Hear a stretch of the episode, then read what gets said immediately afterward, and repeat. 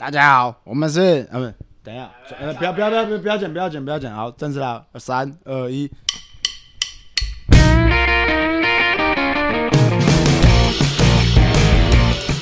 大家好，我是麒麟。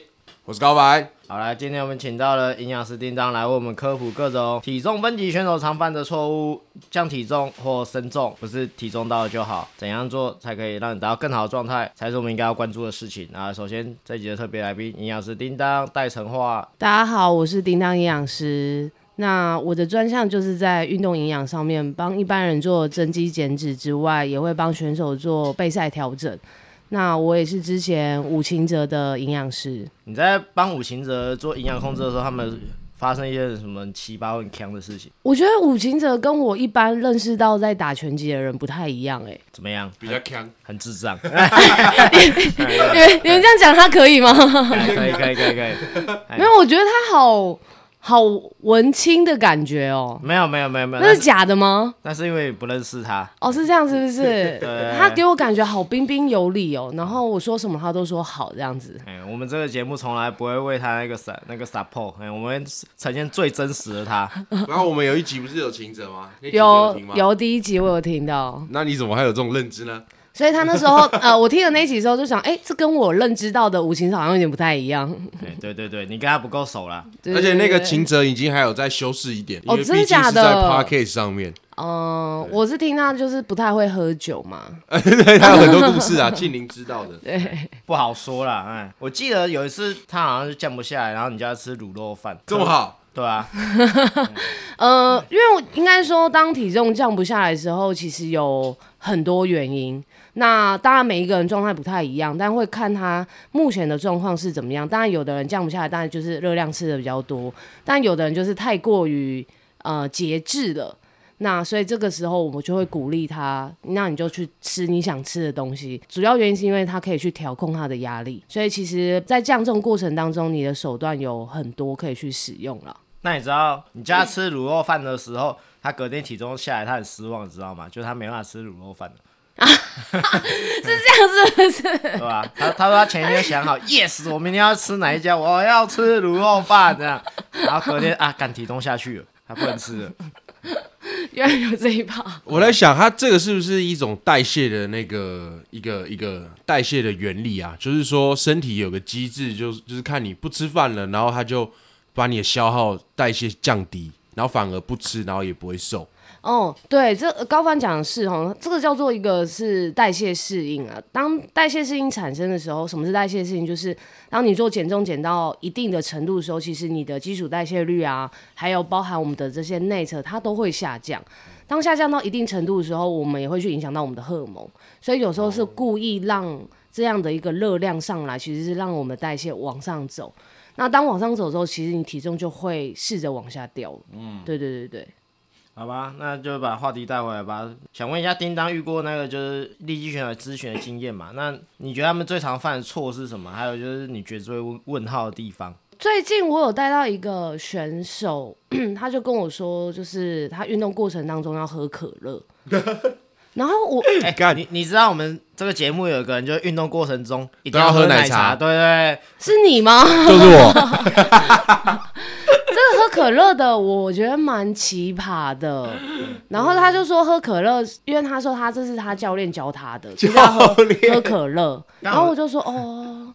就我问他说你会不会觉得很胀？因为可乐就是碳酸的的东西嘛，然后你又要跳，那你喝可乐是不会很胀吗？就不舒服吗？然后可是我觉得他是男生，有时候男生自我察觉能力比较低，哦他可能就觉得没关系，但他很常抽筋啊，这是一个。如果你是大量流汗，像各位就是打拳击的，大量流汗过程当中没有补到电解质的话其实是蛮容易抽筋的。啊，那你觉得喝酷哦，喝奶茶跟喝可乐哪个比较奇葩？嗯、我觉得喝可乐、奶茶，毕竟、啊 奶茶毕竟还是甜啊，当然可乐也是甜的，可是它气太多了。奶茶比较顺口，对，也可以。看 我真不懂为什么他教练要叫他喝可乐、也就是对，我觉得教练好多好奇葩，就是不知道讲三小。没有啊，就喜欢那种喝完然后很胀、很很冰、很爽，然后打嗝啊，哇那种感觉啊。啊，讲到可乐，额外补充一件事啊，就是讲实在话，就是我在降体，就是我以前年轻的时候降体重的时候啊，我第一个想喝的就是可乐，哦，真的哦？为什么？就奖励机制吧，就是大脑告诉我就是要喝可乐，反正最后只想喝水，就是因为想喝甜的东西，那我甜的东西大脑里面搜寻到最甜的东西就是可乐，所以我就很想很想喝可乐。一开始可乐、雪碧，然后后面就是一些奶茶，然后果汁，然后后面只想喝水。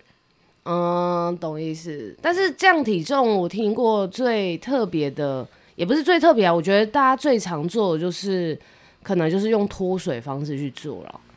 对，大量脱水啊，然后穿外套，然后跑步啊，然后或是穿外套练习打，然后就说这样子可以大量的排汗等等的这样。哦，对啊，因为因为就体重就是最明显啊，就是你可以感受到训练前跟训练后的数字是很明显，所以大家都用脱水这一招。应该比较快。对，对，但是其实脱水对我觉得啦，如果现在大家要做的话，你可能会觉得年轻的时候是很可以脱的，等到大概过了二十五之后，你大概发现到你要脱就很难脱了，干真的，哎、哎、好像有一点哦。哎我前几集有讲过一样的事情，就变老了，你知道吗？真的老了 啊。对于选手降重，你会怎么建议？嗯，我觉得要看他的赛程是什么时候，然后我觉得一定要做规划啦。我觉得就是，如果你今天没有做一件事情啊，不管是什么事情都是哦，你没有在做规划，你就是在计划你的失败。所以你的今天假设我三月就要打比赛了，那你的这个降重的计划，就看你过往的经验，我觉得都要拉到可能例如说三个月、两个月去做，不要在最后一个月冲刺，因为一个月一定来不及，你就是会要用脱水的方式做。那如果真的也没办法，一定要脱水，那你起码你过磅完之后，你要好好补充那些要补的东西。但是大大部分大家要补的时候，好像又又不会补，就觉得电解质什嗯，么的，电解质啊，或是我们的糖类，但是就是要看时间要算好，就是你过磅完之后到你比赛前，你的时间有多少？那像之前五行哲他是有一天的时间，所以他可以把碳水补回来，时间是很充足的。对，对，所以当当然还是会请他吃，就是碳水啊，然后还有当然我们还有就是在比赛之前你要做的准备，可能我们的一些运动饮料先备着啊，然后能量饮料是不是要喝啊？因为这些都有助于他的比赛的一些爆发力嘛。嗯，没错。哦嗯，那增重哎，讲到增重，我想到一件事情，就是就是你知道拳击选手怎么增重吗？怎么增的？他们一直灌水，哎，他什么意思？他们会一直喝水，喝到要快要吐出来，他会把那个水喝到就是已经快到喉咙，然后你走一步就要吐出来的程度。等到你过完磅之后，他们就会真的跑去吐出来，就是他他们会想办法把那个水留在身体里面，然后增重，这样就是在赶紧，反正就很极端啦，不是脱水就是喝水。可是可是为什么？嗯嗯，那吐出来完之后，哦，他的体重他不想要那么重是吗？没有，他就只要达到过磅的标准，哦，OK，那好好吃饭吃上去不就好了吗？太慢了。对，吃不到。吃不到，嗯，哦，所以它是量级突然一个大改，然后可能要往上增五五公斤这种是吗？可是你喝水也喝不了太多吧？就是你真的可以增多少公斤？应该可以四五千，一公斤吧，你就知道喝喝多少水了。然后专项教练就是我有个朋友啊，他说他他以前增重的时候，他在吃饭的时候教练就白吃，他就一直把那个肉汤搅到他的饭里面这样，然后说你要多吃一点。我说嗯傻小这样，这也是蛮特别的。就是讲实在话，就是增重或减重，我都是我现在看觉得很奇葩，那时候不会觉得，可是现在就觉得干三小，因为不管是增重的话，也是希望就是，当然你要看你要增多少公斤，我们前面做规划嘛，很长都大家都会觉得他自己吃不到，或是增不上去，但其实不是增不上去，而是方法错了。就第一个可能热量没有吃到你原本就应该可以再继续往上升的热量。然后还有就再来就是，当然我们训练的强度很高啊，那有可能大家会以为自己吃很多，但其实仔细去算，你会发现到你根本就没有吃很多。所以增不上去是这一个。那当然，如果要增重，最主要还要关心就是肠胃道的问题啦。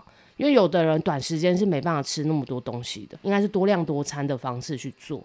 那这样大家吸收好，然后他要增体重也会比较容易。如果你是靠喝水方式增的话，你就是短时间内增的那一公斤，你在比赛过程当中，这个水还是会被脱掉。这跟后来就跟那个我们在降重在脱水的时候会有一样的问题产生，就是当你脱水的时候，如果我们的水量脱到你的体重百分之三以上，你的运动表现都会受影响。所以都很不建议用这种方式去做增减。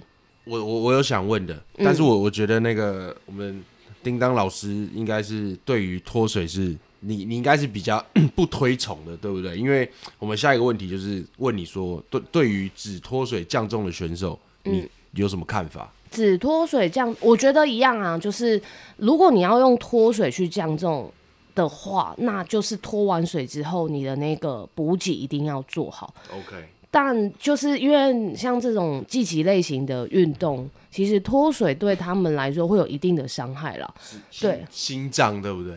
呃，心脏是一个，那因为它跟我们的水量就会跟心跳会有一些相关性嘛。然后另外一个就是我们的脑脊髓液，脑脊髓液它本身它也是一体的一种。当你脱水的时候，这些脑脊髓液会脱掉一些些。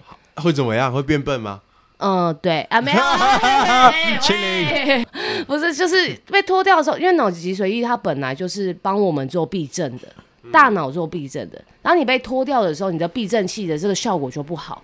所以当拳击打到你的头的时候，当拳打到你头的时候，你的避震效果是很差的，更容易晕。对你很容易晕哎眩。呦，哎呦，这个哎，这个长知识哎。所以如果是这样的状况下的话，其实你的原本你可以赢的胜率假设是七成好了，但你用脱水方式，你可能就会往下降一些些。只要打到你的头的话这样子，而且我觉得就很容易受伤，也不容易恢复，这样就是大脑损伤。嗯嗯，没错没错。哇，干，所以就是说，叫那些拳馆不要，呃拳馆选手不要再穿那么什么减重衣在那边练拳，有够智障。就我有个学妹，就是她她她就没办法排汗，她好像就是免疫系统还是呃生理机制有问题，就是她没有办法排汗，所以她会穿减重衣先热身。哦，懂。对对对，因为她她说她她没办法排汗，因为她身体有点问题。我觉得因为她身体是比较属于那种慢热的，需要很嗯很快才有热源的那种热起来，OK。除非你那种特特殊条件啊，不然我觉得他妈穿穿减重衣练拳是他妈超智障。像男生跟女生来比的话，老实说了，我觉得现在有很多的呃运动类型还是以男生比较吃香。意思就是，就是当女生要做脱水降重的时候，女生面临到的问题会是男生的多的很多。因为例如她可能恢复是一定的啦，恢复一定会有问题。再来就是月经的问题，就是你有可能会去影响到你月经周期啊，然后再来就是女生最容易面临到就是她没办法降很顺利的降重。当我们有一个研究有很特别吼，就是当你用很极端方式去降重的时候，你回升回来的体重大部分都会是以脂肪为多，那你会回升到另外一个体重的呃高点，那这个点呢会变成是你之后要减重开始的起始点。意思就是，如果你是从五十七公斤脱水到可能例如说五十二好了，那你最后回复回去的时候，你不会回到五十七，你会回到六十公斤，所以以后你的起始点就会越来越高，所以你要脱的就会越来越多。恶性循环的概念。对对对对对，也太辛苦了吧！那这个是女生会比较容易遇到的。那女生的条件上，因为就会比较差一点啦，然后又会去影响她月经周期，所以女生的要准备时间真的是需要再多一点会比较好。那你有没有看过什么脱水以外的奇葩降重法？呃，我之前有呃，应该说网络上有很多，网络上有很多那种就是特别的减重方式。有一种的话，就是在你的小指头上面，然后绑线，然后他说这个是可以压到这个穴道红。色的吗？对啊，是月 月老，他会龙三丝球的，是不是？对啊，不是，他就是说，就随便拿一条就是可能针线的毛线，然后绑在小指头上，然后说这个可以刺激我们的穴道的按摩，所以可以降重成功。这跟那个就是被蚊子叮，然后用圆珠笔画个红圆圈是一样的概念，你知道吗？叉叉是叉叉，哦，是叉叉。对对哦，原来我一直用错。对，没错。像网上还有很多奇葩的啦，例如说可能哦，还有一个蛮特别，就是上山断食的，不知道你有没有听过？要断七天，然后去山上。哈，野人生活，那有有有，就是那种什么 detox，什么把身体的那种对废物排掉对那种。我不知道哎、然后，而且你的手机会被没收哦。对，啊，就是去冥想那种，对还有很多瑜对对瑜，伽啊什么的。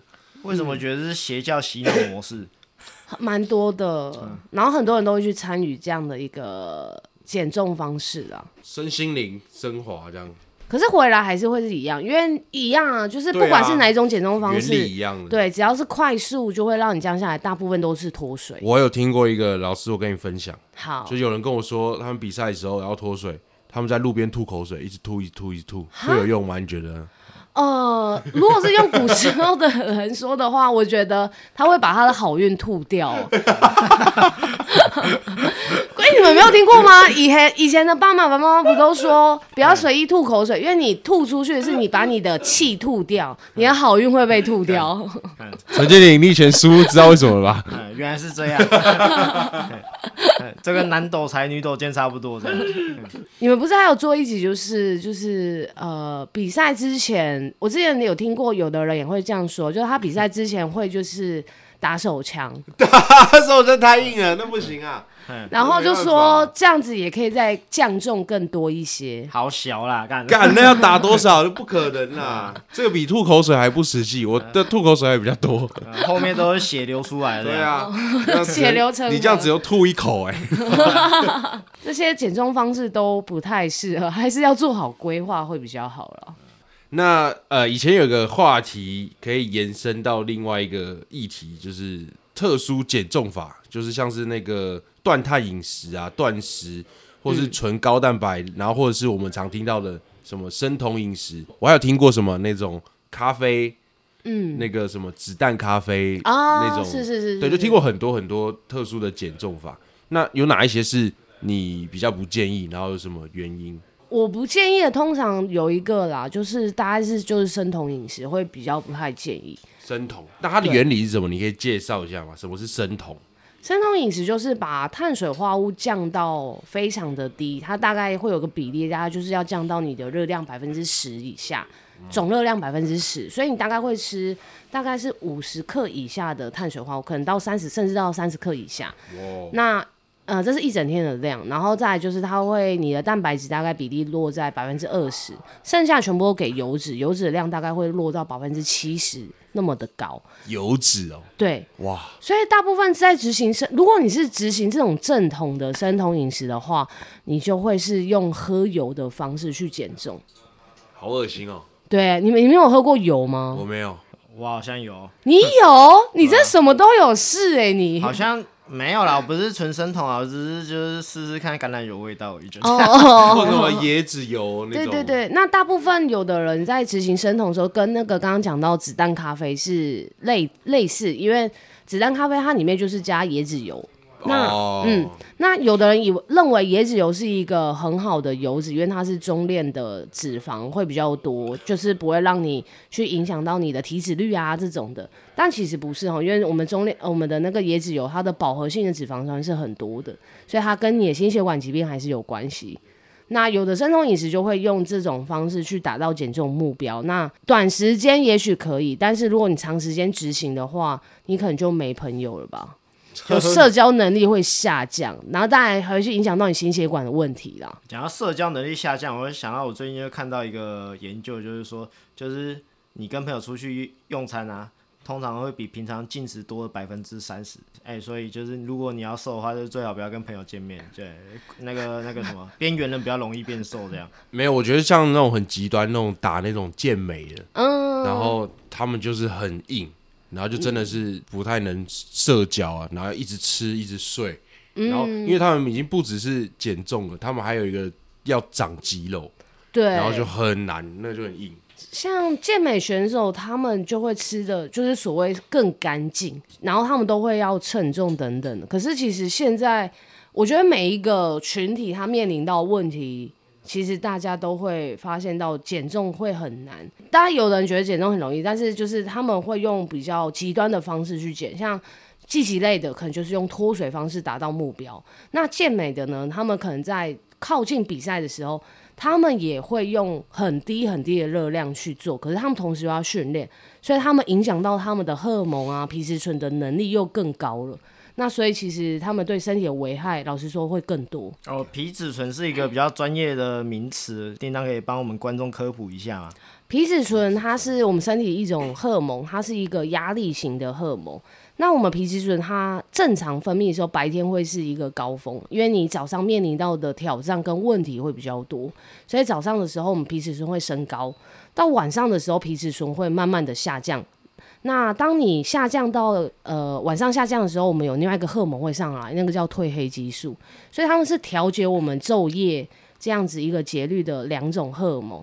那如果你晚上都睡不着觉的人呢，就有代表你有可能第一个褪黑激素分泌不够之外，你的皮质醇太高了。所以有的人晚上睡不着，白天很想睡，就是皮质醇就反过来，早上的时候很低，然后晚上的时候很高，所以你的劳累指数就会越来越堆积这样子。对啊，主要如果你想要就是不要这种恶性循环的话，还是作息要正常啊。对，作息正常，然后其实还有就是好好吃东西啦。何谓好好吃？我呢每天都吃很开心，也是好好吃啊。可是我怎么越来越胖？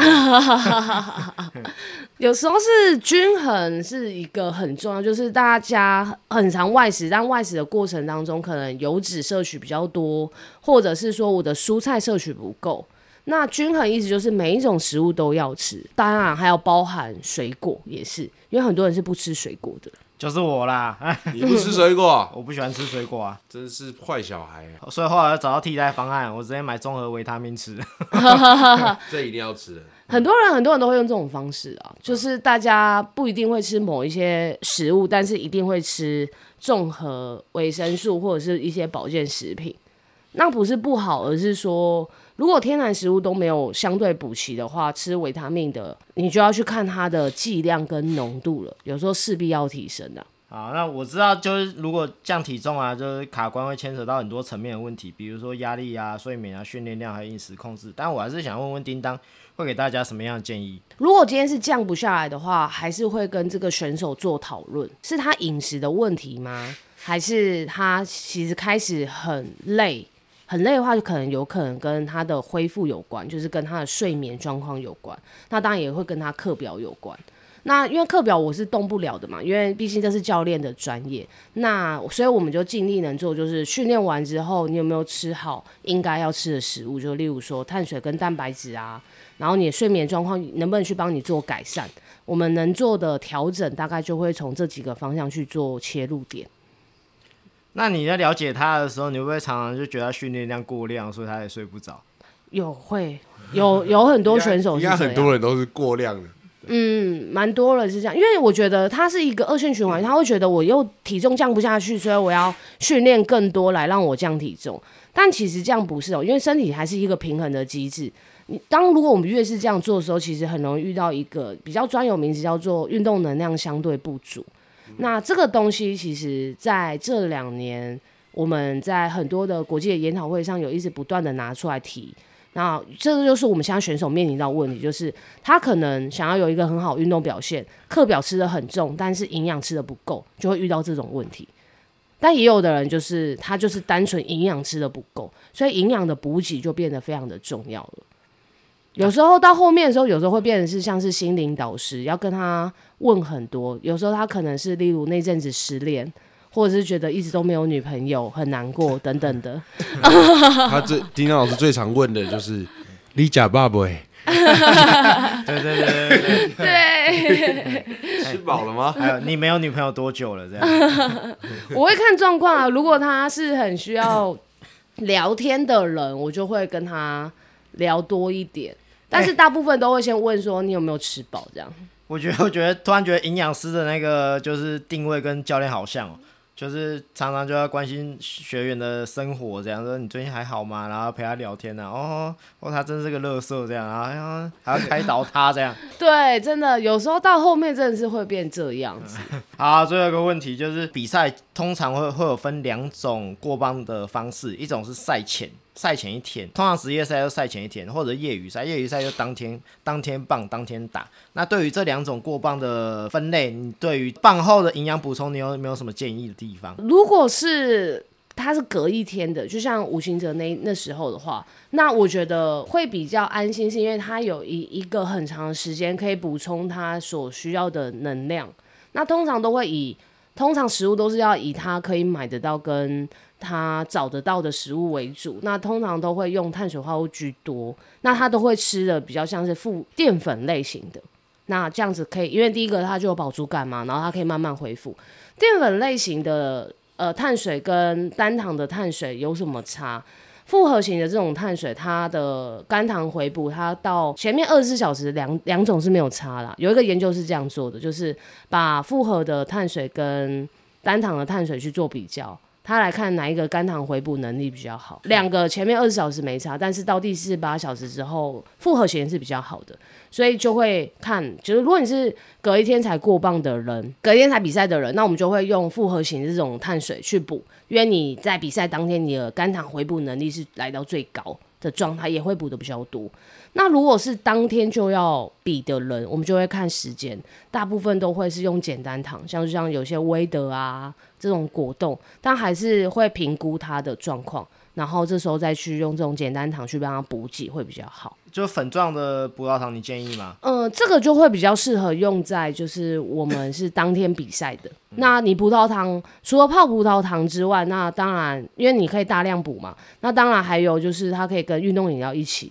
那我是不反对，但是就要看你这个选手，有的人他的耐受性会不好，就是例如说他吃了之后很容易拉肚子，或吃了之后很容易胃痛，所以就是还是一样，前面的时候必须要了解这个选手的状况是如何，那再给他哪一种剂型的补充会比较好。那如果是过磅完一过完磅就直接补两杯大冰奶，这样 OK 吗？哦，我们研究常常很容易有一个叫做安慰剂效应。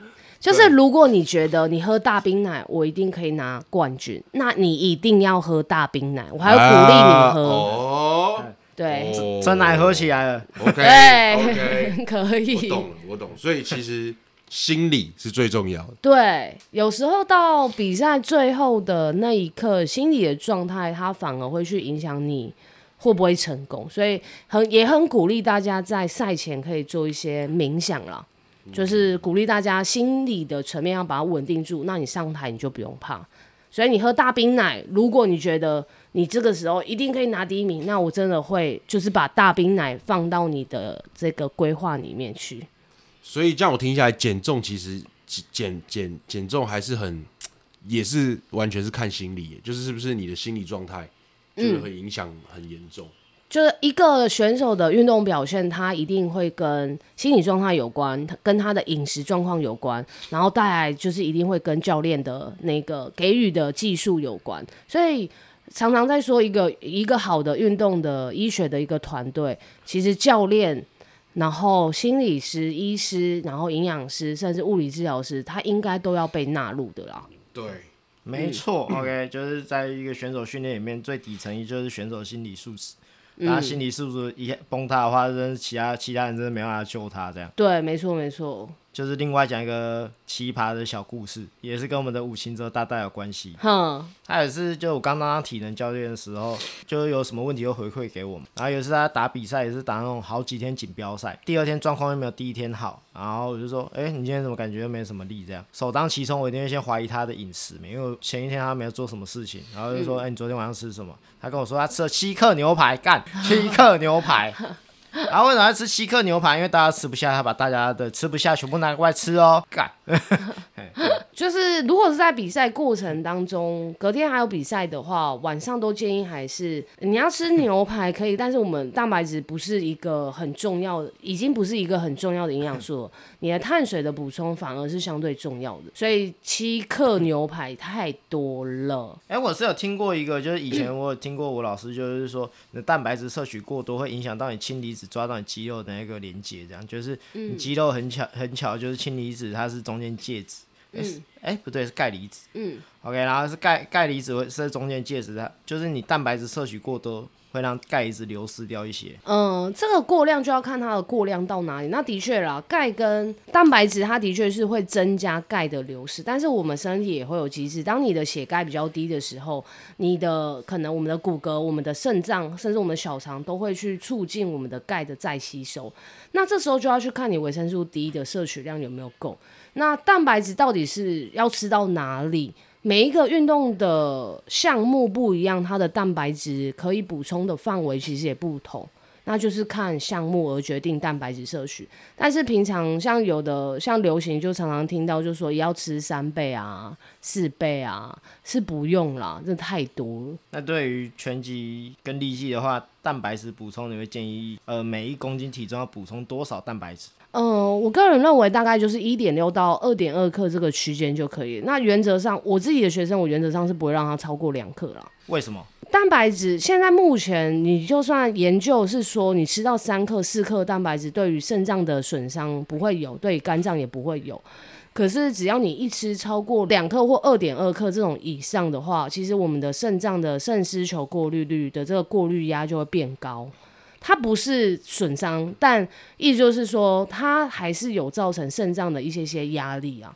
长期来看，还是长期来看还是会可能会有问题。所以蛋白质的摄取，我觉得刚刚好就好了。因为你蛋白质吃太多，你也会压缩到其他营养素的摄取量。这样子的话，你运动表现也会受到影响。好，来 OK，接下来是观众 Q&A 时间。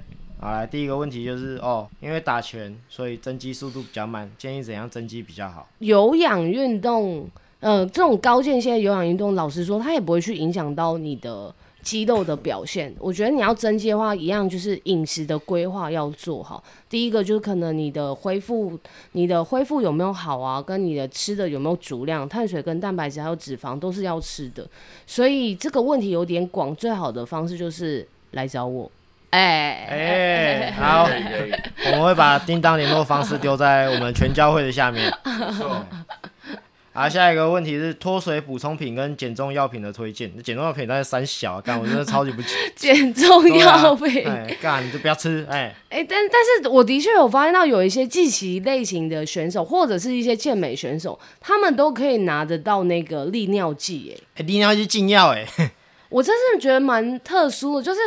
这个药品怎么可以那么容易拿到？因为那个药剂毕竟是要医生开，所以市面上真的黑药很多，是超多药头的。你知道健美的那个药头，他开保时捷去，真的假的？真的真的，他开保时捷开健看健美比赛，哦，超赚，哎，还有这种药头，这种药都超多。说卖那种安眠药啊、利尿剂啊，没有啦，是那什么就是他打药的，对啊，类固醇之类的，哦，对啊，跟雄性素啊、生长激素啊等等，但是但是不太推荐。像跟减重有关的，当然呃，如果你要脱水的话，当然是跟利尿剂会有关。那有的人他可能会疯一点，他可能会打甲状腺。甲状腺就是当你的甲状腺提高的时候，你的代谢会被拉高，这时候你就会瞬间暴瘦。但它就会去影响到你的荷尔蒙平衡哈，药物的部分都不建议啊。讲到甲状腺，我又想到一些一个延伸问题，就是我们这我们在座有个人有甲状腺亢进的问题，就是他以前就是因为他甲状腺亢进，然后医生叫他不是亢进啦，反正就甲状腺有问题，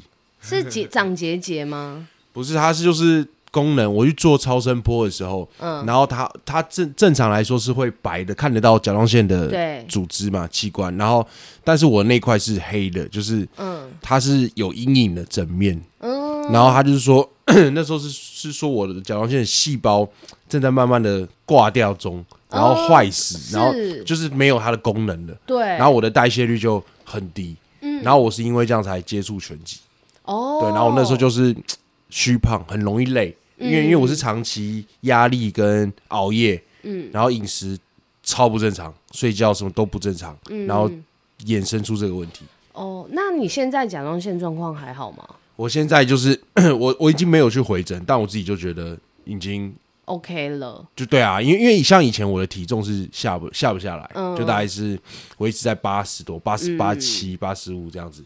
对，然后我后来打拳之后，我现在就六十。多到七十出哦，对，然后我的体重也就一直维持在这边。对，然后我即便是我吃很多，或是奶茶不停，体重也不太上去了。哦，懂意思。甲状腺有两种啦，一个就是亢进，一个就是低下，所以其实这是需要靠抽血来看说状况是如何的。对对对，那如果现在是很好的话，那就是不用太担心，当初有可能就是那一阵子的状况影响到你甲状腺的功能，有点可能是急性的这样。对对对对对，但还是要注意一下这件事情。是，好来下一题，来不同能量系统的专项饮食建议，还有肌肥大跟力量期还有赛季期要怎么调整？哇，这个问题很大，很专业啊，我很操，大。不同能量的这些营养的补充，当然也还是要看呐、因为我例如说像是爆发型的这种运动，然后或者是像拳击类型这种混合型的，甚至我们的耐力型的，它的最主要的补充点会差异会来自于三大营养素的比例的差异。当然还有要看你的目标是什么，就是如果你今天是要增重。还是你是要减重？你现在是在赛季期，还是你现在在非赛季期？你要做的事情是什么？我们教练常常会给选手开的是训练的周期化课表，所以这样子的方式，我们营养也是要去配合的。营养也有它的所谓的周期的课表，一种去搭配。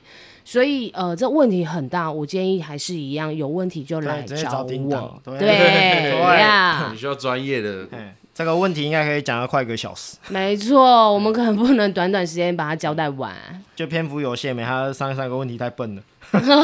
然后就是最后一个问题，就是高凡就问的，他说为什么他练完想喝真奶？刚刚讲过，对啊，我一直想喝奶茶。我以前在练拳的时候，然后我打实战很激烈，然后我的那个 corner 那边就放一杯奶茶，然后打叭叭叭三分钟，啊，然后一分钟我就退退到那墙角喝奶茶，喝完再继续上来干，嗯这是奖励机制吧？我觉得就是很强烈的奖励机制。